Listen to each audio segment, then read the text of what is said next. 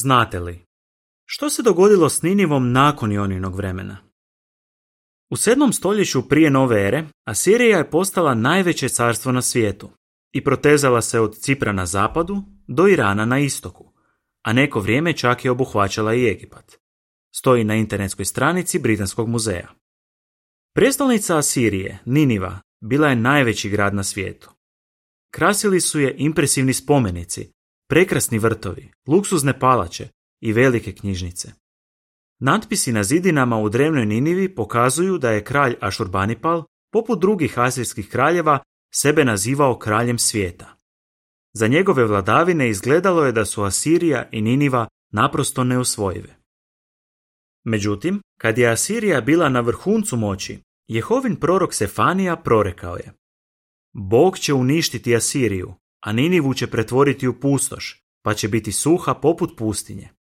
Osim toga, Jehovin prorok Nahum prorekao je Ugrabite srebro, ugrabite zlato.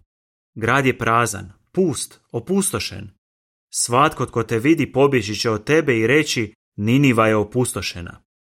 Sefanija 2.13, Nahum 2.9 i 10 i 3.7 Kad su čuli ta proročanstva, ljudi su se možda pitali Može li se takvo što dogoditi? Može li itko pokoriti moćnu Asiriju? To se vjerojatno činilo nemogućim. No ono što se činilo nezamislivim, ipak se dogodilo. Krajem 7. stoljeća prije nove ere, Asiriju su osvojili Babilonci i Medijci. Na koncu je Niniva ostala pusta i pala je u zaborav. Prema jednoj publikaciji koju je objavio New Yorkski Metropolitan Museum of Art, do srednjeg vijeka Niniva je već bila prekrivena mnogim slojevima zemlje i pjeska i za nju se znalo jedino iz Biblije. Prema podacima Američkog biblijskog arheološkog društva, do početka 19. stoljeća nitko nije mogao sa sigurnošću znati je li velika asirska prijestolnica uopće postojala.